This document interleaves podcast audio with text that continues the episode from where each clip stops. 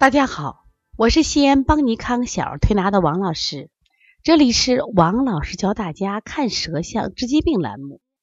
今天呢，我想给大家分享一个鼻窦炎宝宝的舌象。由于这个工业革命的发展啊，啊，我们现在确实生活越来越现代化了。但是现代化给我们带来的一个问题，就是我们雾霾的这个存在。那雾霾的存在呢，我们发现这个孩子呀。得鼻炎、鼻窦炎的越来越多了。实际上，没有患鼻炎的人，你没有体会到，就患了鼻炎的孩子都会很痛苦，因为他实际上因为呼吸不畅，人最起码最基本的人生权利就是呼吸，而这些孩子呼吸不畅。那今天这个宝宝就是这样，因为他患鼻窦炎也一年多了，而且呢，就是每天都会流大量的黄鼻子，那么严重的时候，他前额会很疼，所以说他的这个学习。呃，注意力和记忆力都处在不断的下降，妈妈就奇怪了，我这孩子好像最近学习越来越差了，啊，记忆力那么点的孩子就健忘了，那为什么呢？这是因为孩子鼻窦炎的原因。那我们现在看看这个孩子鼻窦炎是哪种类型的鼻窦炎呢？那这个鼻窦炎我们来看一下他的舌象，其实你第一眼看过去呀，他的舌色、舌苔基本都正常，你看舌色是。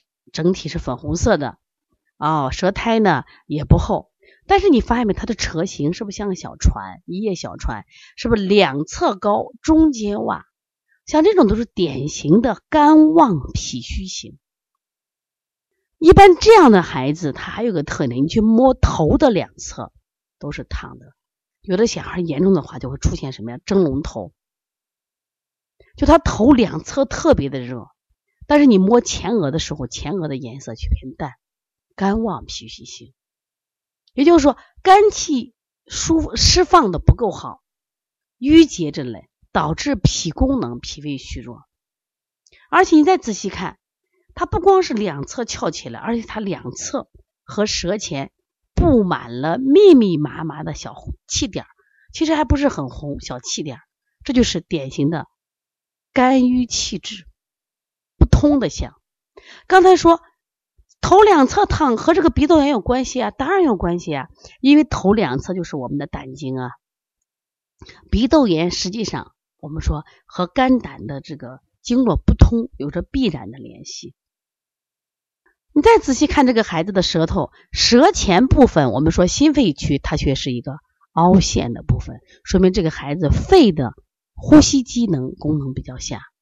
所以说，它宣发和肃降的功能都差。说肝旺脾虚，又加上什么呀？这个肺功能弱，所以说他的鼻窦炎就相对不不好好，所以持续了一年多。那对于这样的舌头，我们怎么办呢？肯定我们要疏肝健脾，然后呢，增加肺的宣发。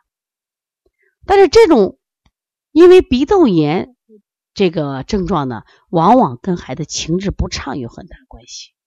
除了我们用推拿方法在身体上，我们做一些疏肝健脾的方法，比如说像我们说的这个清肺平肝、分补阴阳、搓摩胁肋、疏通的肝胆经，包括头两侧的胆经的疏通啊，加一些补脾的补脾揉板门、足三里、摩腹这样的手法以外，我觉得很重要的一方面呢，就是家长呢在管理孩子上是不是要适当的放手，是不是要减压？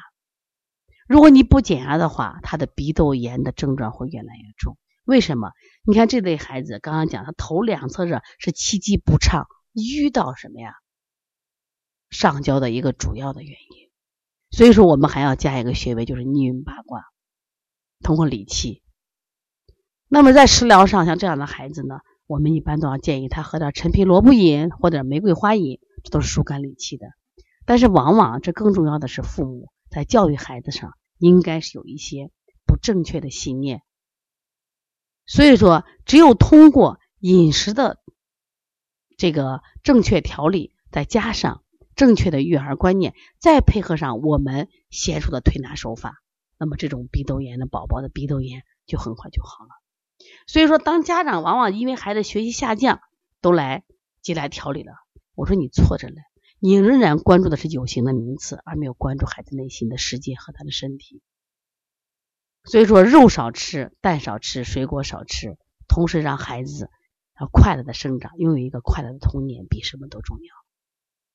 说鼻窦炎基本都是肝气郁结造成的。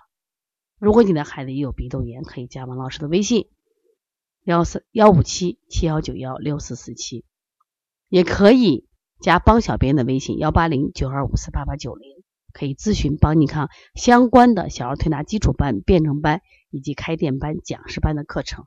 希望大家通过不断的学习，掌握更多的育儿知识，能做到就是预防大于治疗。如何让孩子不生病，才是我们应该学的最终极目标。好，谢谢大家。